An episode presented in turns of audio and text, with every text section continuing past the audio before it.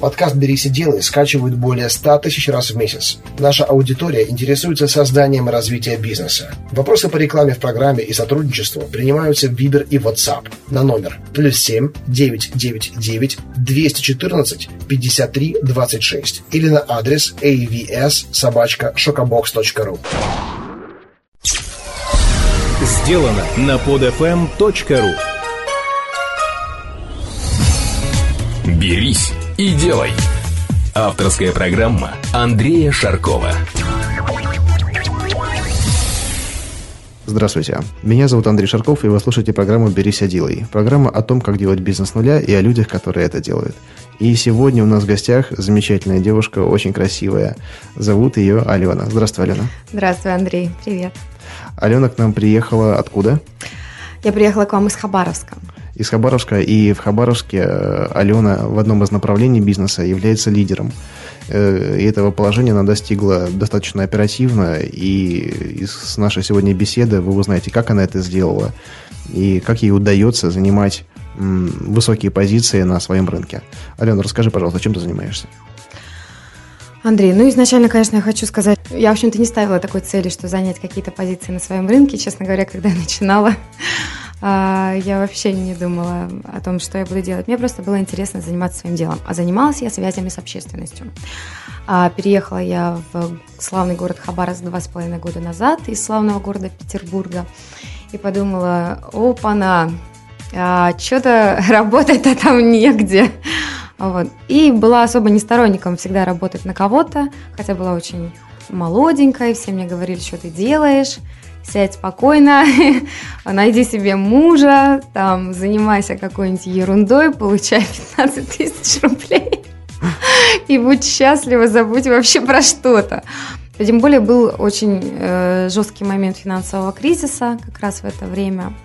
И я взяла такую паузу, тайм-аут, наверное, полгода я думала, э, занималась э, чем придется, хотя я не работала на дядю. В конце концов, Подумала, хочу заниматься своей профессией, все-таки училась на нее, все-таки мне интересно, столько всяких курсов посетила, всяких там э, вузов. Вот, я подумала, что надо бы ей заняться. Заниматься ей было мне негде, соответственно, я решила сделать что-то свое, чтобы там, в, этом, в этой компании работать самой. Профессия пиарщика. Да, профессия пиарщика. Мне она была интересна. Совершенно неразвитый рынок, абсолютно дубовый такой, знаешь, как э, вековой застывший цемент, примерно так. И чтобы заниматься пиаром, там нужно было сначала разрыхлить рекламный весь рынок – разрыхлить э, рынок взаимодействия со средствами массовой информации, и только потом уже заниматься своим делом. То есть у меня была такая многослойная задача.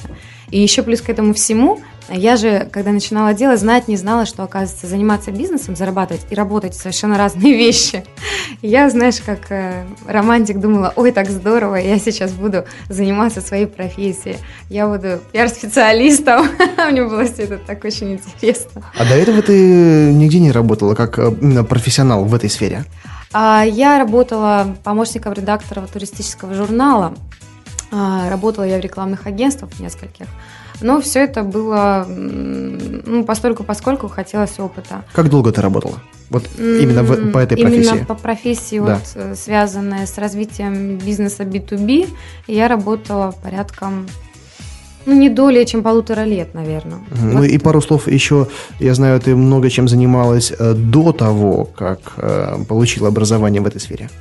Да, на самом деле я немного даже комплексую по этому поводу, потому что любимую часть доли своей жизни я дала под творчество. Слушай, мне кажется, тут гордиться нужно вот твоим багажом, который у тебя есть. Да, и ты сказала, когда была молоденькой, тебе сейчас сколько лет?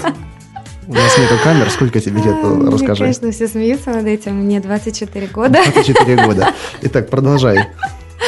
Ну, когда я была совсем молоденькая, я занималась творчеством. С самого детства у меня я была таким ребенком, как меня звали, ребенок Индиго. Ну, и я, в общем, на несколько классов опережала там э, своих сверстников там, в музыкальной школе. Практически не училась я в, общеобразовательной, потому что и вместо того, чтобы учиться, я работала на телевидении. да. Снималась в таких рекламах, делала маленькие репортажики, потом меня брали на ведение, я вела передачи. А, много очень гастролировала, пела, танцевала, э, играла в театре, в газетах, э, участвовала в, на радиостанциях, работала. Я это все делала, делала, делала, мне было так интересно. И это все до 20 лет еще? Э, до каких до 20, до 16 Ого. максимум.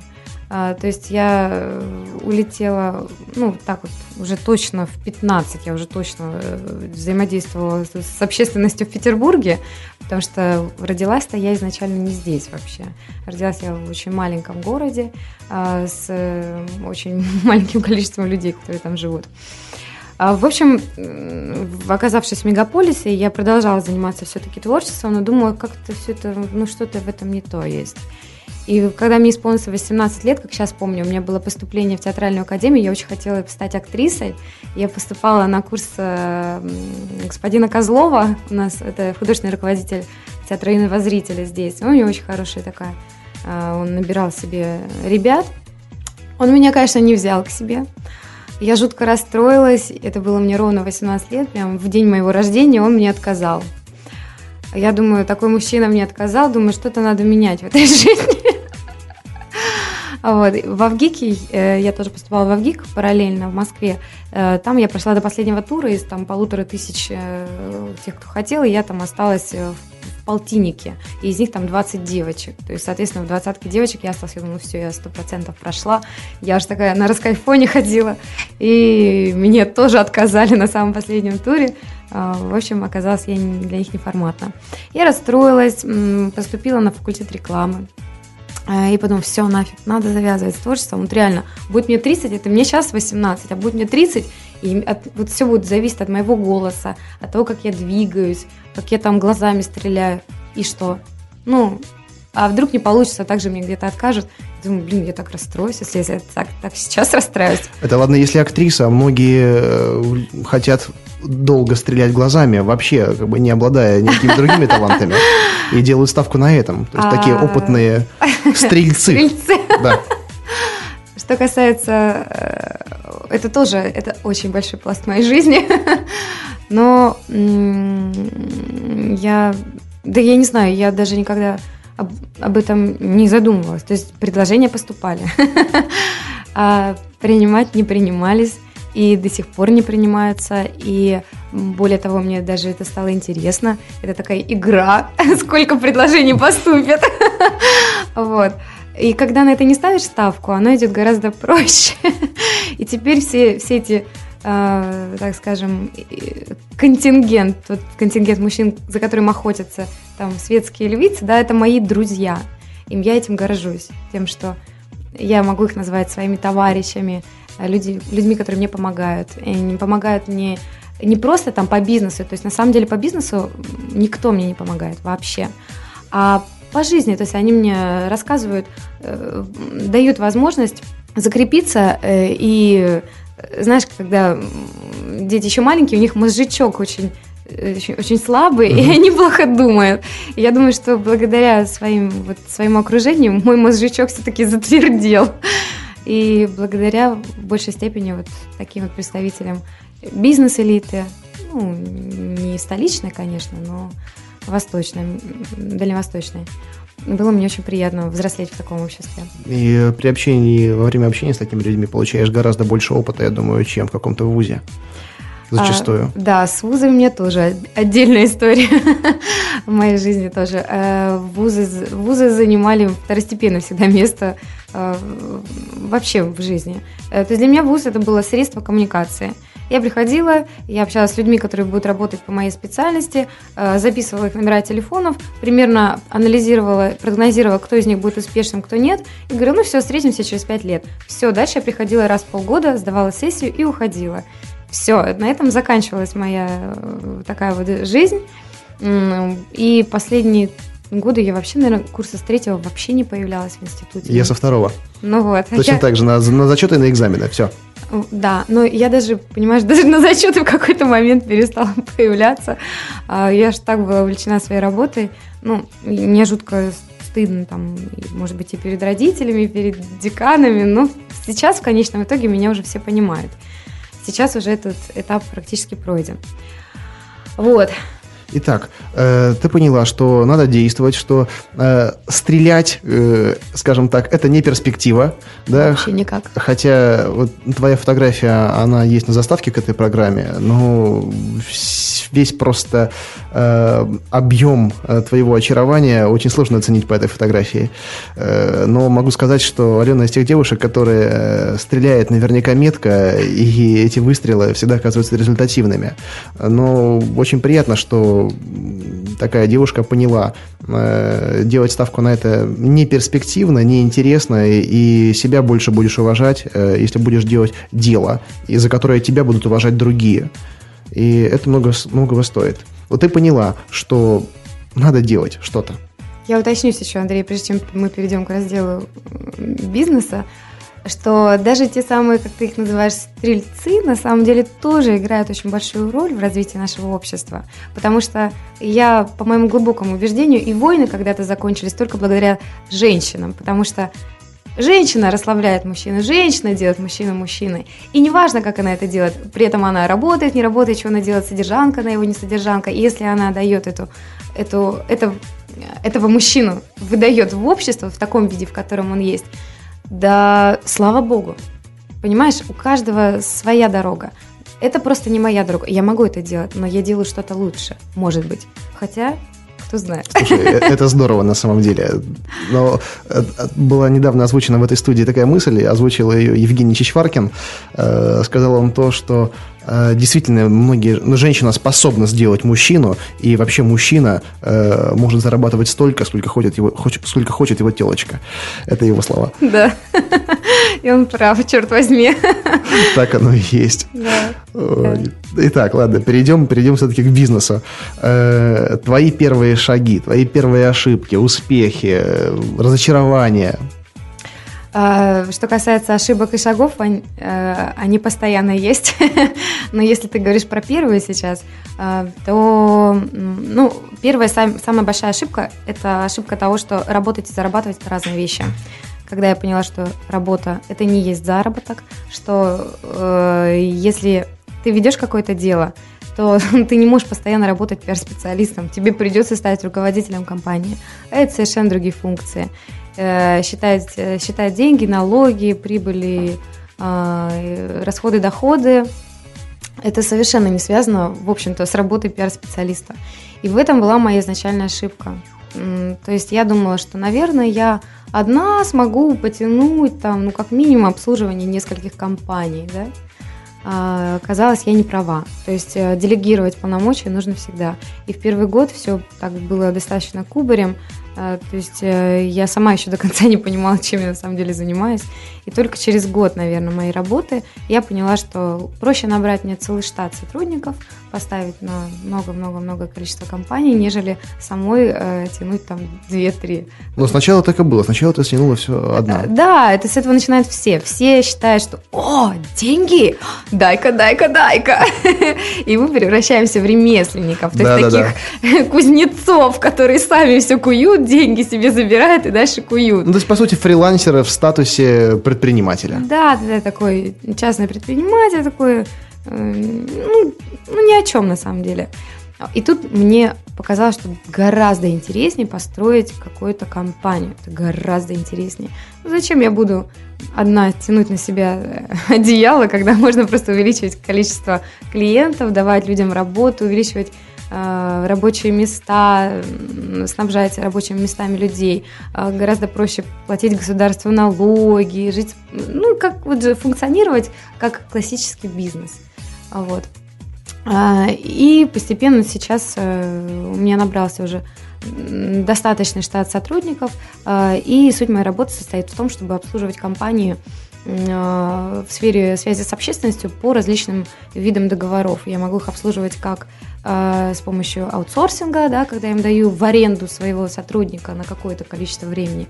Могу э, брать комплексно его обслуживать, когда мой сотрудник не находится на его территории и просто происходит э, движение по какому-то заранее запланированному плану, бюджету и так далее. Вот, то есть э, виды заработка я поняла, что их сотни. То есть можно заработать вообще на всем. Есть у меня один клиент, который э, всегда говорит, э, может быть, это не очень красиво звучит, Алена, красиво надуй из гондона дирижабль. Вот что.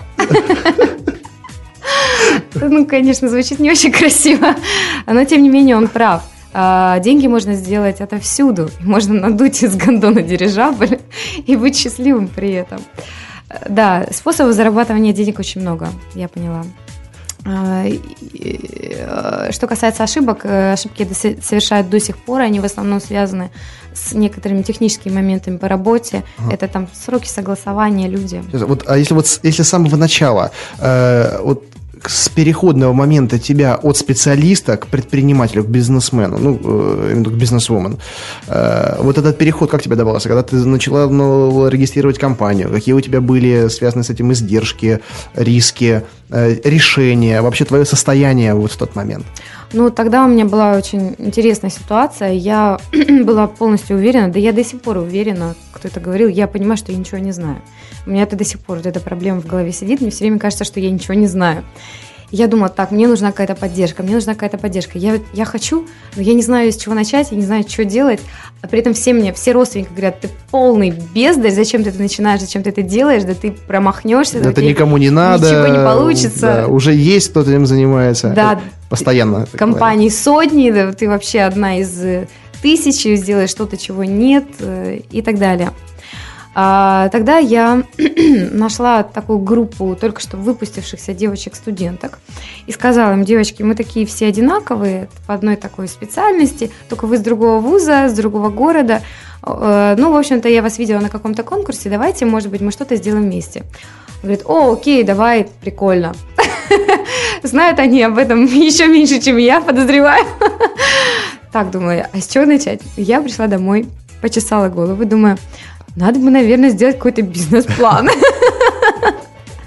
И я мой бизнес-план составлял вот одну маленькую табличку на, на полулистика. На, на полулистика, да, так и есть. В котором написано, значит, хочу, мне нужно сделать там сайт, оплатить там дизайнера, а, зарегистрировать компанию, сделать офис, вот такие вот моменты. Потом, естественно, я эту смету урезала в 10 раз когда получила сумму, которую ни один студент не обладал. Я второкурсник, откуда у меня деньги. Ну вот. И тогда я пришла к девочкам и сказала, девочки, нам вот нужно столько денег, у нас столько-то человек, давайте-ка мы все сложимся быстро. А сколько примерно нужно было, не помнишь? Да там какие-то копейки. Я, э, если сайт э, на тот момент в Хабаровске на рынке стоил примерно 30 тысяч, я договорилась за 10 тысяч. Если там э, дизайнеры за разработку там фирменного стиля, там каких-то вещей могли брать там в тот тот год там порядком 5 тысяч, я там заговорила, это говорится, 2 тысячи, ну то есть ну, вообще какие-то. Ну, вот какие-то. Вкладочка вот э, в открытие в итоге сколько составляла? Вот? Ну, поряд... ну, вот в целом я, я вот так вот припоминаю, там, до 50 тысяч. Ага, это без офиса? То есть вы виртуально да, работали это, это через без интернет? Офиса, да, это без угу. офиса. То есть... Ну, то есть сумма а вообще, на самом деле, абсолютно подъемная, я считаю, для любого человека. Деньги, которые можно заработать там на да, работе да. за пару месяцев. Да, да, то есть я я не напрягалась, но так как хотелось это все сразу, быстро, давайте, давайте, то я сказала, девочки, давайте мы все сложимся. Быстренько все сложимся. Все сложились быстренько. И как-то так получилось, что все девочки уехали на море, а я осталась одна. Ага. А, они такие молодцы, до того, как уехать на море, они э, сделали мне самого, э, ну как мне, нам сделали они самого первого такого хорошего клиента. Э, это была корпорация крупная. Естественно, они заказывали кучу всякой полиграфии, сувениров, ну, всего-всего-всего, что, в принципе, ну, не связано в большей степени с пиаром, но сопровождает его. То есть это хорошо, это красиво, это выгодно, потому что это как купи-продай. Это не услуги, это купи-продай, по сути, товары. Ну, я занималась этим. Э, и за буквально за один месяц я узнала весь рынок, сувени... Э, э, рынок компаний по сувенирной продукции, по полиграфии. Я узнала все типографии, все кого где, как зовут, в общем, все-все-все. Весь мониторинг сделала, со всеми познакомилась, со всеми переобщалась, у меня было жуткое желание работать. Мне так это нравилось. А, я заработала достаточное количество денег, и тут э, совершенно какое-то сарафанное радио принесло мне самого моего первого крупного клиента, который был на двухгодовом обслуживании в конечном итоге.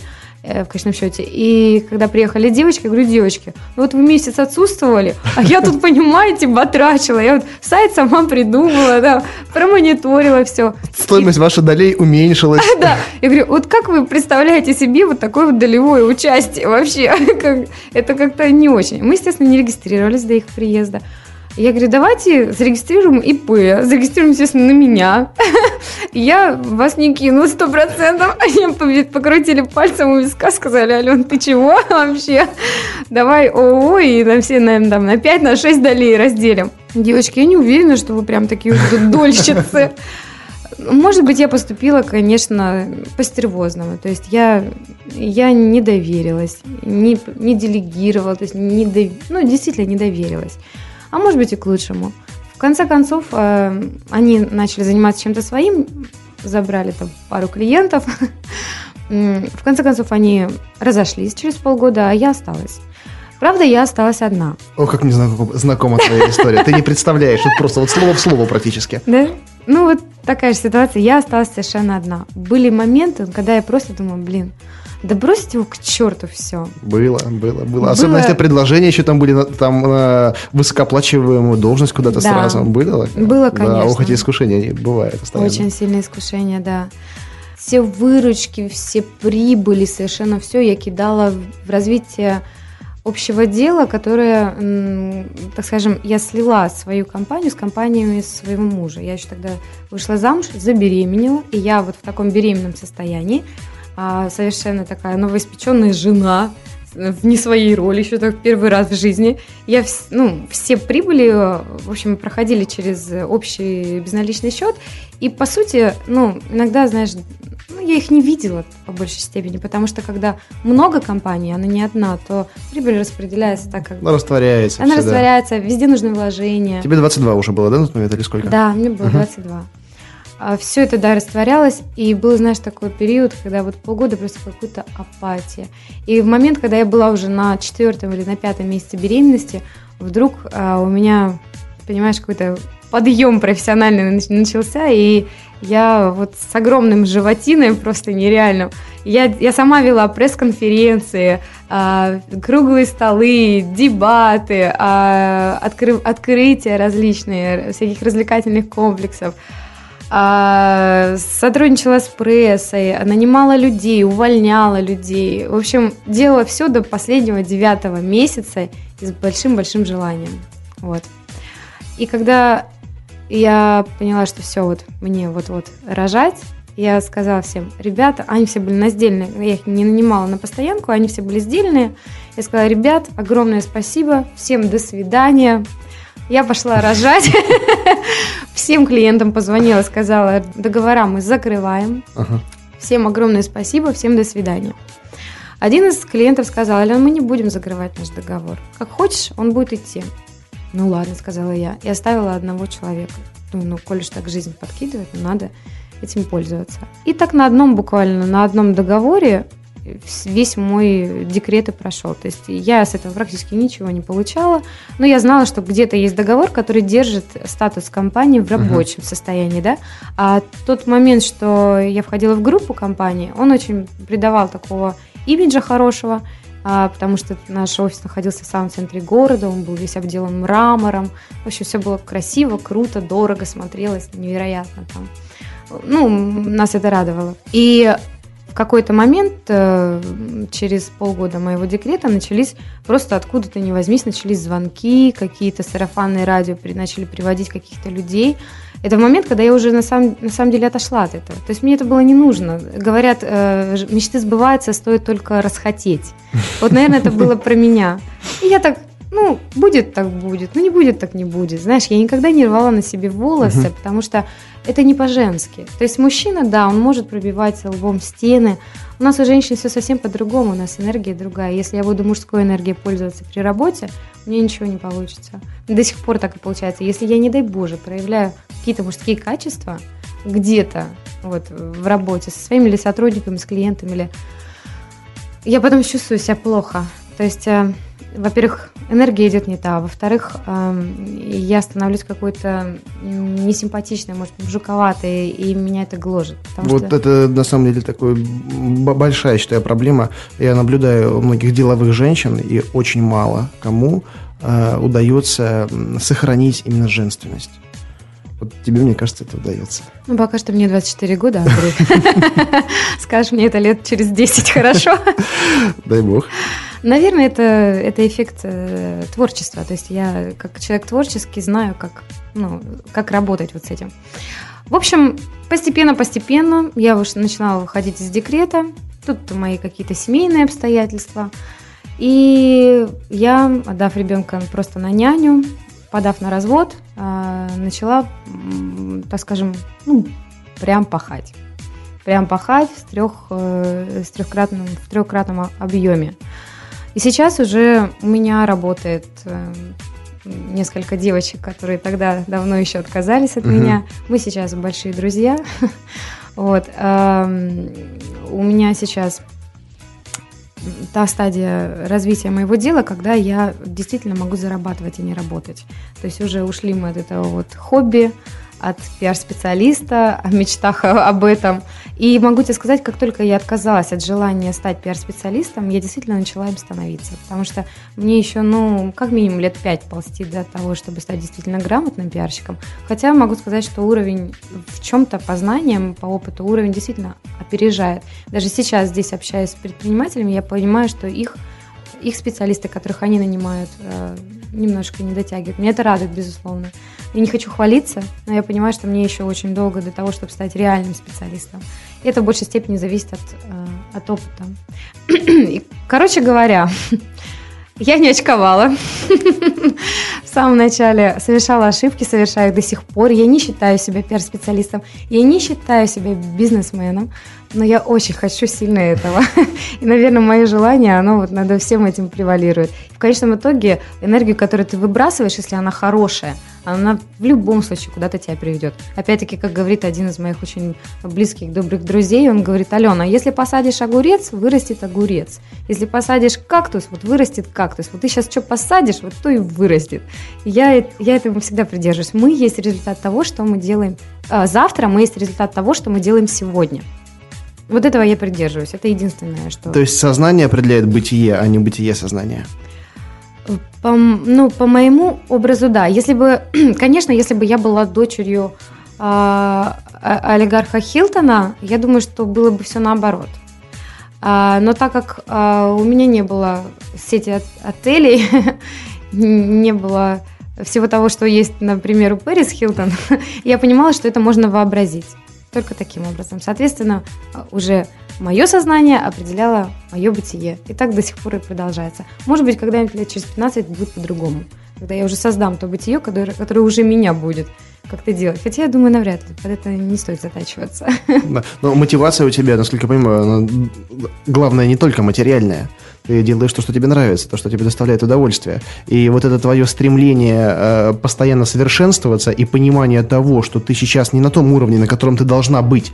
Хотя для кого-то твой уровень уже просто на уровне облаков оно, это стремление, оно созидательное, и люди тянутся за теми, кто так думает. Возможно. Э, ты правильно заметил, что я занимаюсь тем, что я люблю. Я очень сильно люблю то, что я делаю. Я не работаю. То есть я выбери себе работу по душе, и тебе никогда ни дня не придется работать. Вот это про меня. Плюс тому я очень сильно люблю людей, которые, которые работают со мной. Те мои сотрудники, клиенты ли они, неважно кто – мне они очень дороги. А, я иногда смотрю даже на тех девушек, которые у меня работают. В основном я набираю, естественно, девушек, потому uh-huh. что в какой-то момент жизни я поняла, что мужчина, им сложно руководить, как минимум. А мужчина, он может быть только дизайнером на фрилансе. И то, сейчас у меня дизайнер девушка. Да, а раньше думала все совсем наоборот. Я подумала, нет, ну, мне хорошо получается общаться с мужчинами, значит, наверное, нужно набирать их на работу. После первого неудачного опыта я поняла, что это бесполезно совершенно. Мужчина сам себе велосипед, и мужчине нужно, чтобы управлял мужчина. Если хочешь, чтобы дело шло твое, это девушка, то будь добра, найми, пожалуйста, девушек. И не надо выше своего роста прыгать. Ты знаешь, мне кажется, тебе можно открывать еще рекрутинговое агентство. Ну, ну, не знаю, возможно. Я, у меня тоже есть мечта, я хочу очень все-таки начать разбираться в людях и стать таким хорошим э, менеджером по кадрам, потому что на людях все держится. Э, в особенности у меня я, я есть результат того, как, с какими людьми я общаюсь, работаю. Мне, безусловно, по, по кайфу жить, вот просто по кайфу. Я, я понимаю, что э, бывает, знаешь, такое, почему вот, например, многие девушки, которые занимаются своим делом, почему они, ну, как-то, как, как ты говоришь, становятся другими, да, ну, менее женственными. Угу. Потому что они, они все ставят на карту. Я вот э, общалась с различными женщинами, бизнесменами. Бывает так, что они поставят на карту все и на это надеются. А ведь это сколько нервов, а нервы-то не восстанавливаются. И вот они поставят на карту все, встают там в 7 утра, ложатся там в 5 утра, э, все время вот э, крутятся в этом. Э, я тоже во всем кручусь, но тем не менее я не считаю, что нужно на карту ставить все. Даже если я завтра потеряю все, с тем, что у меня есть в голове, я могу создать новое. И если даже я что-то теряю или что-то откалывается, отваливается, значит, что так оно и нужно. И я, может быть, это присуще мужчинам все-таки такая настойчивость. Нет, ну как же, я же хочу, и я добьюсь. Это в вашей природе. А если бы вы не были такими, у вас бы рот не продолжился просто. Ну вот понимание этих вещей, которых ты говоришь, оно дает э, свободу, и вот это ощущение свободы, оно не исчезает, когда ты не заложник каких-то э, ситуаций, обстоятельств, ценностей, э, своего положения, мнения других, э, своего мнения иногда даже. Когда ты понимаешь, что в любой момент, вот у меня есть очень острое понимание, что в любую секунду может произойти, произойти все, что угодно. У меня были моменты, когда я терял все – вот вообще, и еще в долгах оказывался. Да? Но вот признаюсь тебе, там больше, чем до следующего утра, я особенно как-то не расстраивался. Думаю, так, так, так. Я как только начинаю грузиться по какому-то поводу, думаю, ну так, надо сейчас поспать немножко. И проснусь уже э, совсем по-другому буду, буду думать. Ну и проснулся, руки, ноги на месте, голова на месте. Ну да, долги есть, но как-то я поднялся на какой-то уровень, да, сейчас вот упал э, в пропасть, в бездну. Но я же выбирался, значит и сейчас выберусь. И вот это вот развитие, оно у, карьеристов оно происходит, скажем так, ровная горочка вверх, а у предпринимателей, э, у многих, вот у меня в том числе, да, это вниз-вверх, вниз-вверх, и каждый раз это амплитуда больше. Чем глубже вниз, тем выше вверх. Да, есть такое. Я тоже оказывалась в долгах, безусловно. А мое умение складывать и вычитать, оно меня подводило очень много раз. Я как зарабатывала, э, первый мой бешеный заработок, он исключительно получился потому, что я случайно ошиблась в расчетах. На нолик, наверное, да? Да, где-то там на нолик, в разы. А, и, я, и, и тут раз, и случайно так вот такая хорошая сумма просто так из ничего. Они взяли и оплатили, да? Да. И ты понимаешь, что можно, в принципе, почаще, может быть, так ошибаться. И я, ну, и я думала, ну, думаю, так хорошо, мне моя ошибка так хорошо все принесло.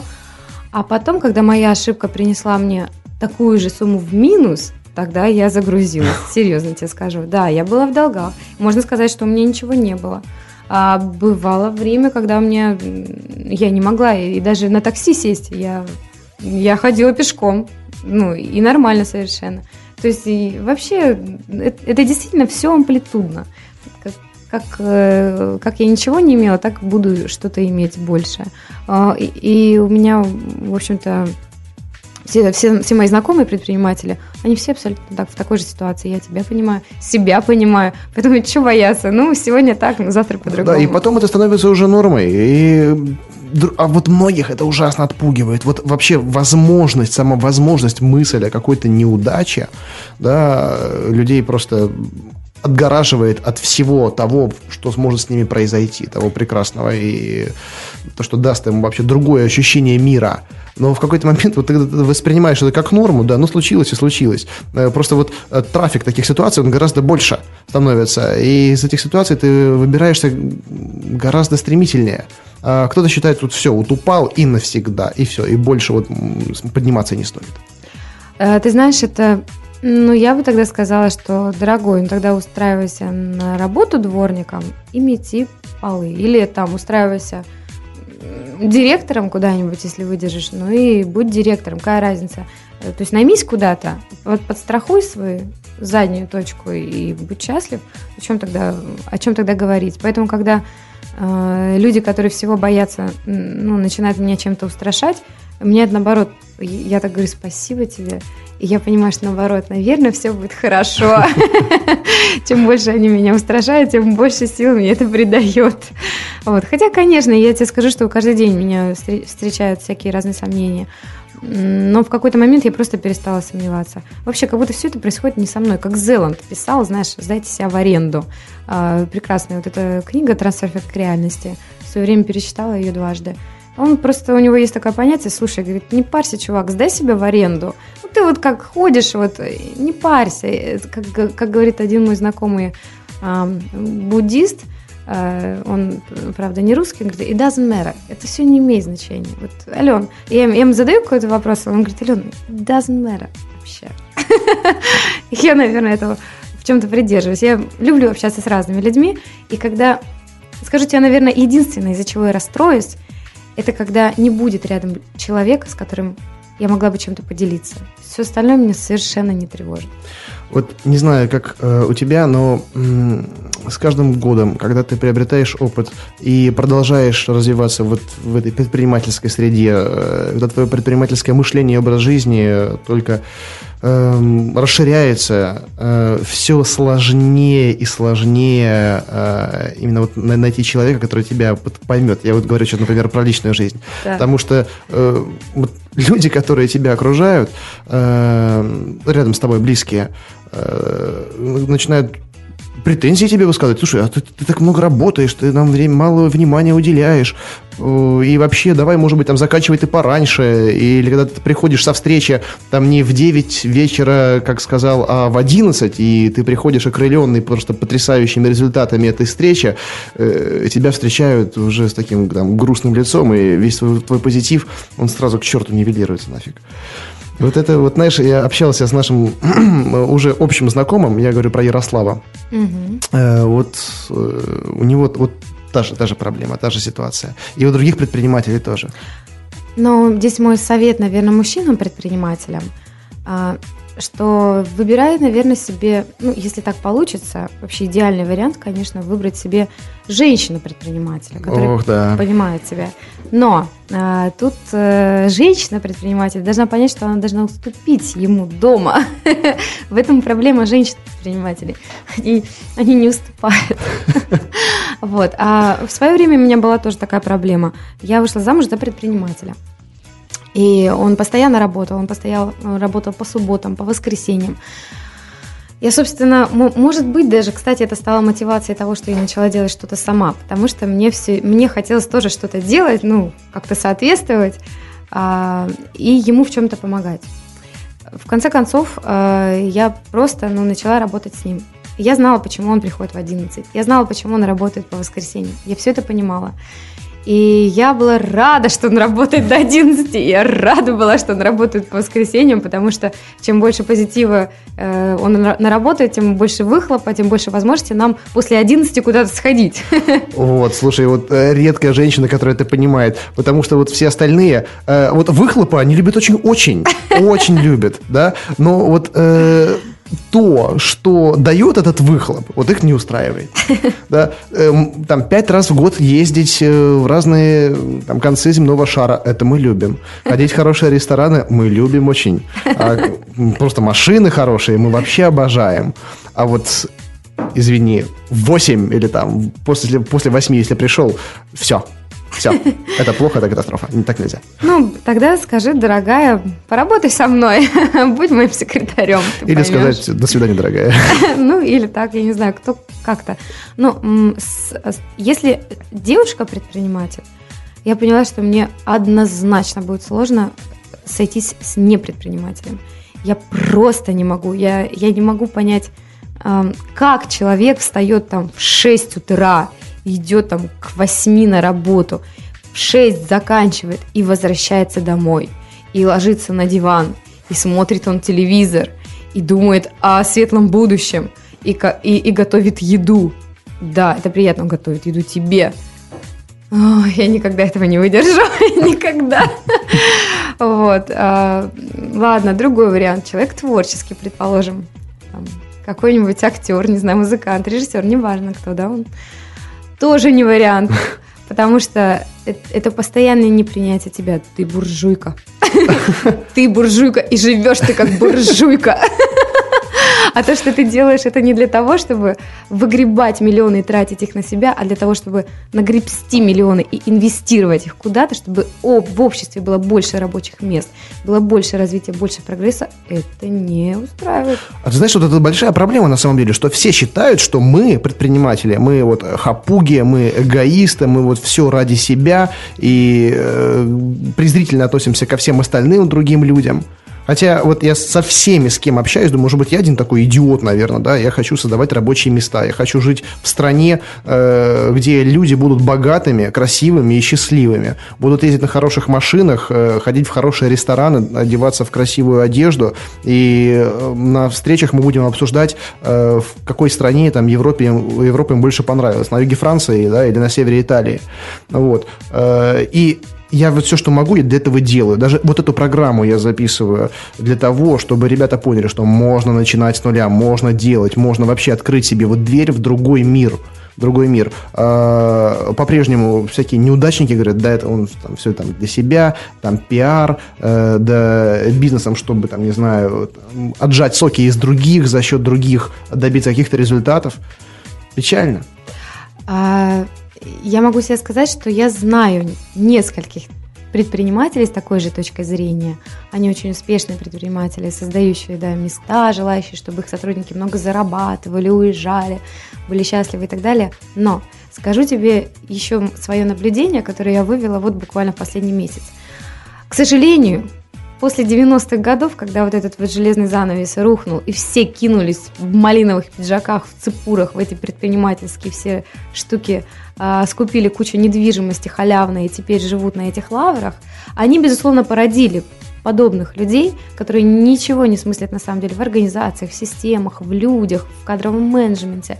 Да, но Смотря на них, молодые такие, о, я тоже как он в малиновом пиджаке сделаю то же самое. Это сейчас не работает. Не работает. Ситуация изменилась уже, все по-другому. Абсолютно. Мир другой. Сейчас люди одаренные могут это делать. Но даже если ты не одаренный, если у тебя есть какие-то способности, ты все равно можешь этого добиться. Может, не так быстро, как все, как, как хотелось бы, но добьешься. Однако, я смотрю на то, что все равно э, количество предпринимателей – оно... Э, я, бы, я бы не желала ему расти. Почему? Почему? Объясню, Интересно. объясню, объясню, да. Потому что э, лично я столкнулась с таким крупным дефицитом нормальных э, исполнителей, управленцев, что я подумала, да гори оно все к черту, да лучше бы сейчас вообще все забыли про то, что нужно открывать свое дело, потому что любой нормальный здравомыслящий человек, ну, по крайней мере, на Дальнем Востоке, однозначно пытается открыть свое дело.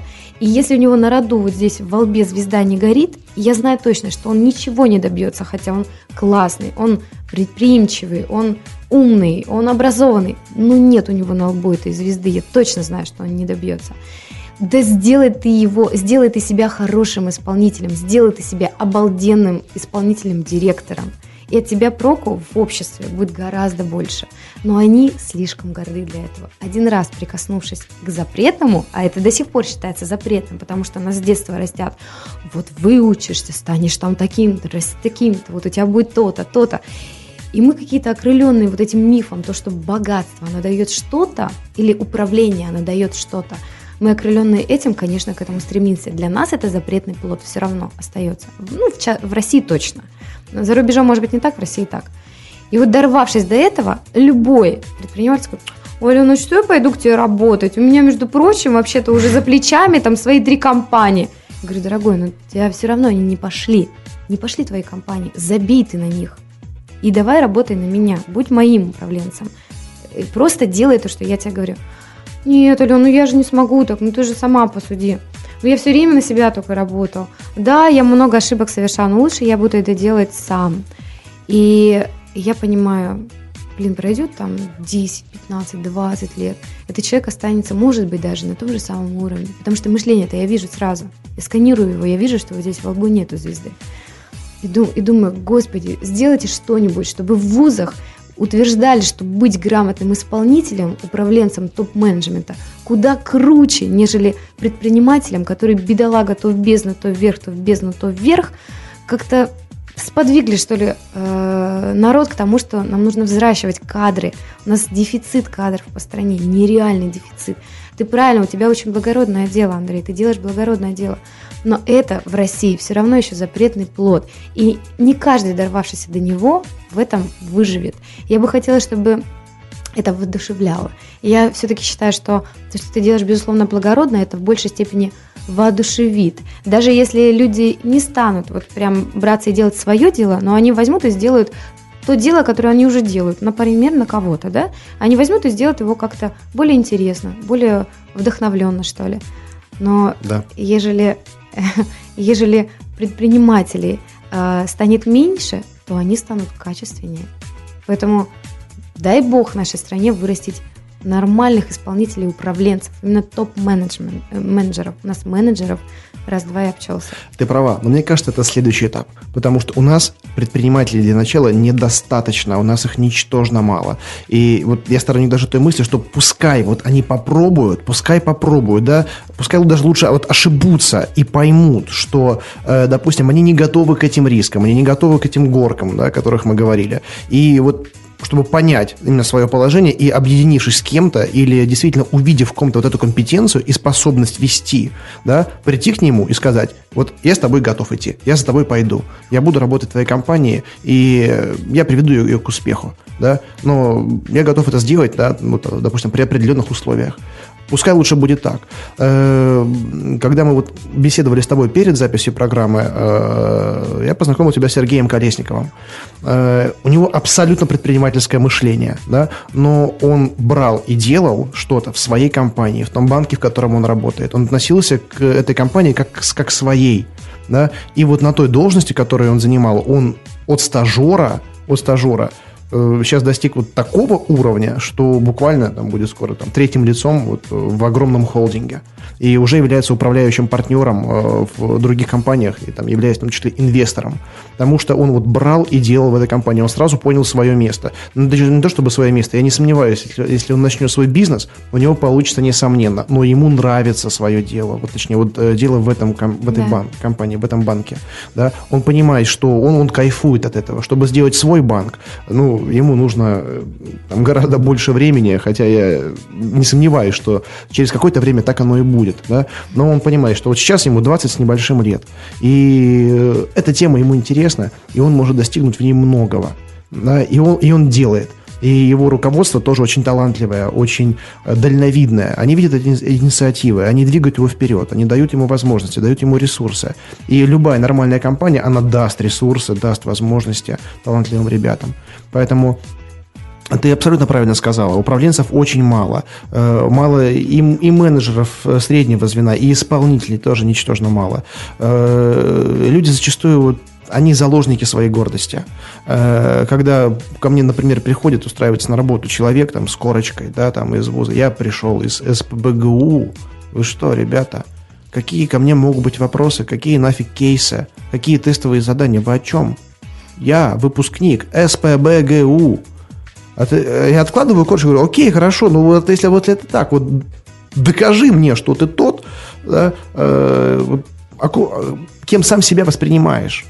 И они, они, они в итоге ничего зачастую сказать не могут. Не, есть, конечно, талантливые ребята, я сейчас не говорю о них. Э, они не говорят о том, что они закончили. Они показывают свою компетенцию своим делом своим делом. Э, и они даже не боятся э, самых низких должностей. Потому что они прекрасно знают, что, допустим, если я беру человека там, на стажировку да, или на испытательный срок, и он знает, на что он способен, он не задает вопросов, что а почему вот у меня такая низкая зарплата на первом этапе, он знает, что э, он будет зарабатывать столько, сколько он захочет. Да? И он знает, что на этом месте он не задержится что сделав там буквально там пару движений пальцем, да, он э, решит все первоначально поставленные задачи, и на него будут возложены гораздо более серьезные и ответственные цели. И и, и действия, он может выполнять совсем на другом уровне. Да? Но мне есть те, кто имеет неадекватное представление о себе. И очень важно, чтобы люди понимали действительно вот реалии. Э, именно вот действительно ту компетенцию очень четко осознавали, э, которой они обладают. Э, но, опять же, очень мало людей которые, вот обладая всеми возможностями, обладая потенциалом, пробуют делать то, что попробовали мы с тобой, потому что они боятся, потому что э, они живут э, какие-то там зам, замкнутые стереотипами и мифами э, о том, что они даже не пробовали, а можно просто попробовать, можно взять и сделать взять и сделать. Ошибиться, может быть, да. Это зачастую полезнее, чем э, жить, э, жалея о том, что не попробовал. Потому что наш, наш ресурс, вот время, единственный необратимый ресурс вообще. Да? И жалеть о том, что ты не сделал, не попробовал, это гораздо больнее, э, чем вспоминать о каких-то ошибках. Потому что они являются основанием для твоего будущего роста. Это твой опыт. Все, из тебя этого уже ничем не выбьешь. Ты это ощутил на своей шкуре. Это все, ты пропитан уже этим. Ну да, безусловно, мы есть результат наших ошибок в большинстве. Боже, я столько ошибок постоянно совершаю, ежедневно совершаю. И я, соверш... я, я каждый раз, совершив ошибку, думаю, господи, как хорошо, что я такая вот совершила эту ошибку. Сначала ты думаешь, как-то неудобно, знаешь, как-то ну, потеряла там что-нибудь там, какую-то сумму, ну, там, с, с человеком, там, с каким-то плохих отношениях отца с Боже, ну это так прекрасно, зато в следующий раз я этого не сделаю.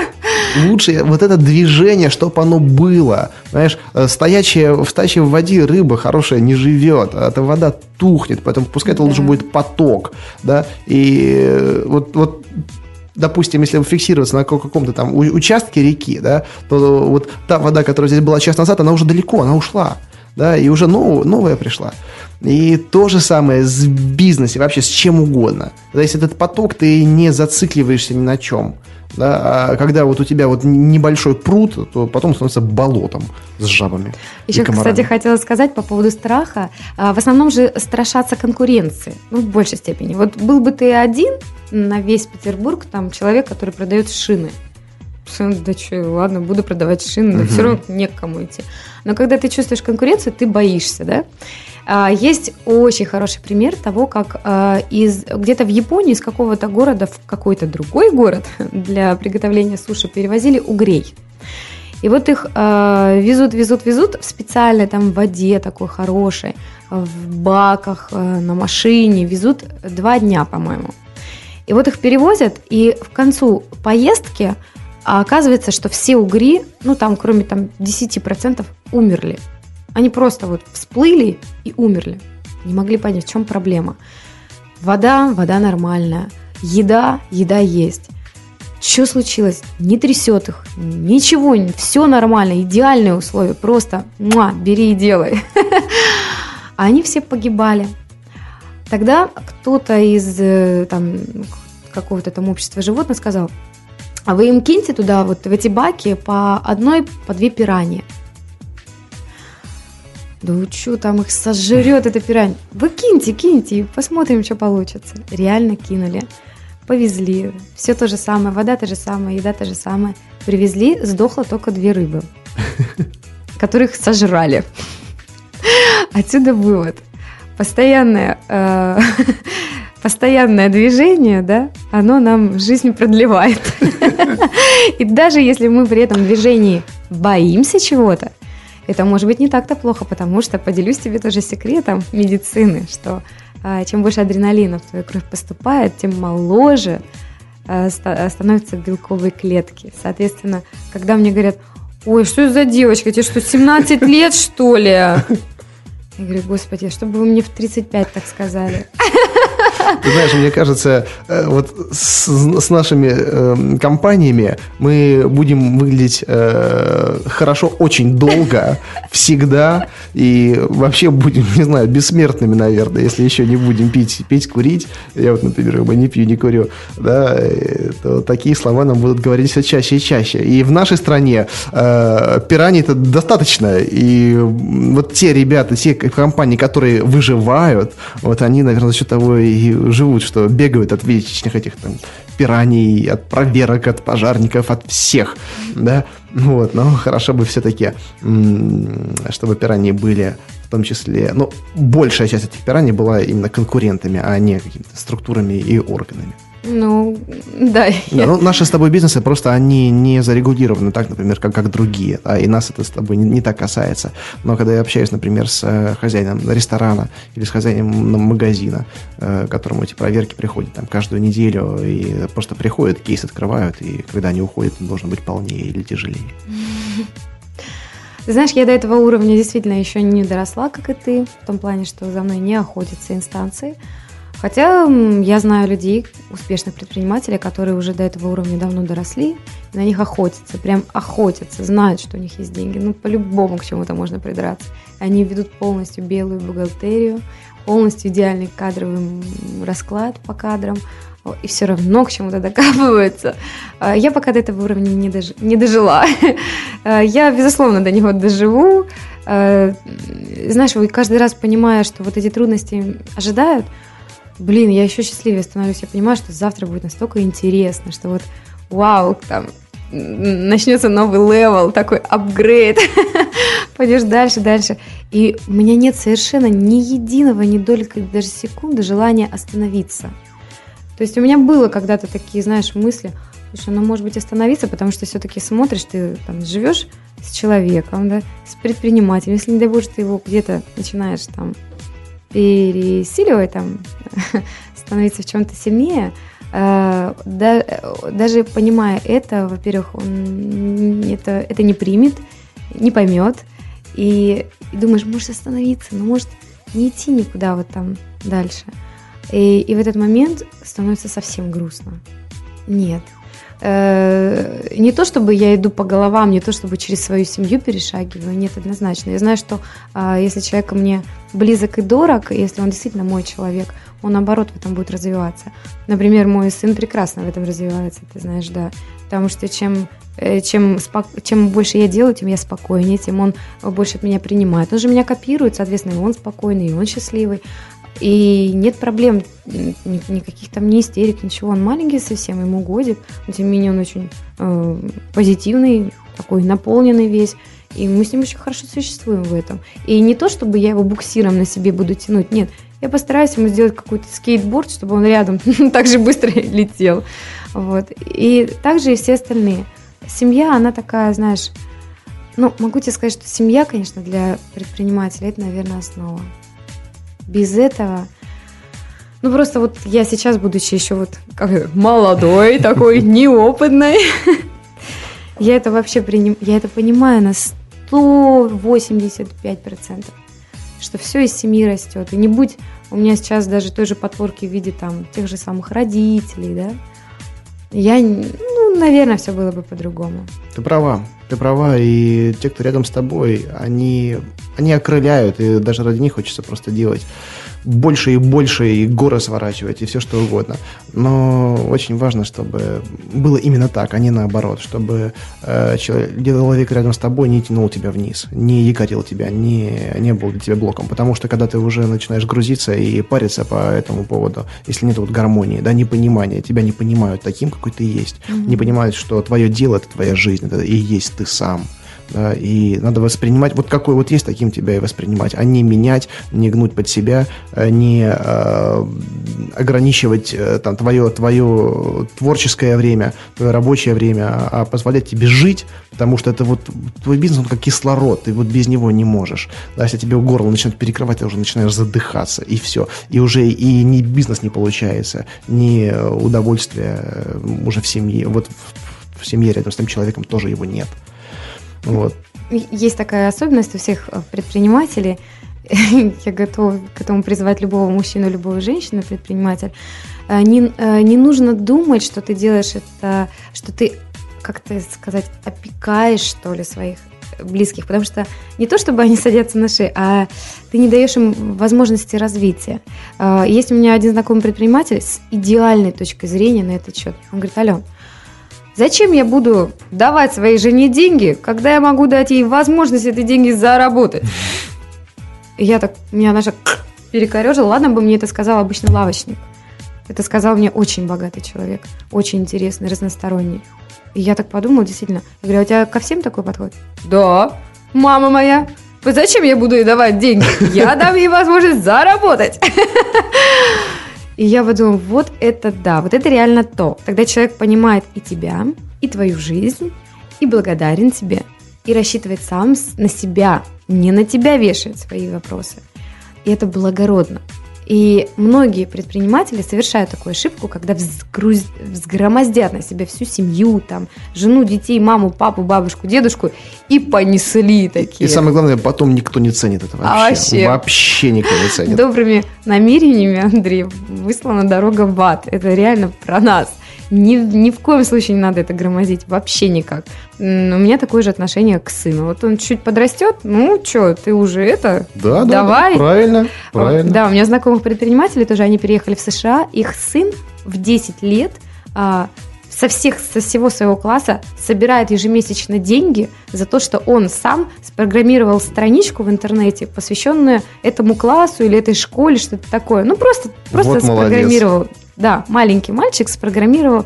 А у него папа программист, он ему показал, тот спрограммировал, засовывал туда фотографии, типа социальные сети сделал для, для класса. И каждый каждый месяц а, все его одноклассники где-то по 5-10 по 10 долларов ему за это отдают. Ну, представь, там одноклассников сколько? 20-30. Ага. У мальчика, у маленького уже есть там 300 долларов, понимаешь? Он свои 10 лет себя обеспечил, потому что маленькому мальчику в, США даже эти 300 долларов уже хорошо. Он может на них и, и, и брюки себе купить на распродаже, там, и поесть, и друзей куда-то сводить, и в кино сходить, и прекрасно вообще жить. Вот такой подход мне очень близок. Я уже представляю, кем будет твой сын, и я уже хочу с ним дружить. У моего сына удивительное имя. Его зовут Лев. Лев? Да. Потрясающе. Да, и я считаю, что лев – это символ, а, символ силы. Это, это король э, животного мира. Плюс тому он рожден в год тигра. Такой тигролев. А, я думаю, что достаточно будет интересно у человека. Хотя мне все равно, кем он будет. Пусть он будет монахом, пусть он будет э, предпринимателем, президентом или дворником, это не имеет значения. Он сам решит. Вообще не имеет значения. Главное, что он не отставал. Юху!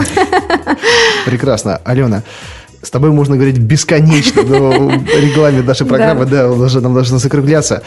Э, хотя я бы продолжил. И э, я предлагаю даже нам с тобой записать как-нибудь еще выпуски. Если ты будешь в Петербурге, то в этой студии, студии под FM. Э, если нет, то через Skype, потому что есть очень много тем, которые мне хотелось бы с тобой обсудить и донести эту информацию до наших слушателей. Я думаю, им было бы интересно тебя послушать. И мне кажется, у тебя появится очень много фанатов после этой программы. С удовольствием. Итак, Алена, напоследок, какой ты можешь дать совет кратко, емко э, ребятам, которые вот только начинают свое дело, только начинают именно вот путь в предпринимательстве. Что ты можешь им сказать? Ну, наверное, это будет очень банально, Андрей. Почему банально? Потому что ну, это действительно правда. А, самое главное, самое важное, перво-наперво, не лениться. это однозначно. Лень проявляется во всем. Второе, а, кроме того, что не ленишься, думать постоянно на 10 шагов вперед – что ты делаешь и для чего ты это делаешь. И третье, быть свободным, быть свободным от ситуации. Произойдет так прекрасно, произойдет по-другому еще лучше. И третье, знать, что за этой свободой стоит, то есть быть ответственным. И если ты, опять-таки, посадил огурец, то огурец и вырастет. Ну, наверное, четыре такие основные, основные вехи. Вот. И, ну, безусловно, делать только то, что по душе. То есть не нужно продавать шины, если ты любишь продавать косметику. Или не нужно вообще продавать, если ты вообще продавать не любишь. Вот, поэтому это основа. А вот то, что там четыре пункта я назвала, это уже приложение. приложение. Поэтому, ну, успехов, конечно. Но не забывайте, что на своем месте стоять гораздо более выгодно, чем лезть на то место, которое тебе не уготовано, желая безумно всем сердцем туда залезть, лучше стоять на своем месте. Пусть не очень большом, но красивом и своем. Ты права. Спасибо, Алена. Спасибо тебе, Андрей. Спасибо за потрясающую интересную беседу. С нами была Алена Кришевич. Меня зовут Андрей Шарков, и вы слушали программу «Берись и делай». До встречи.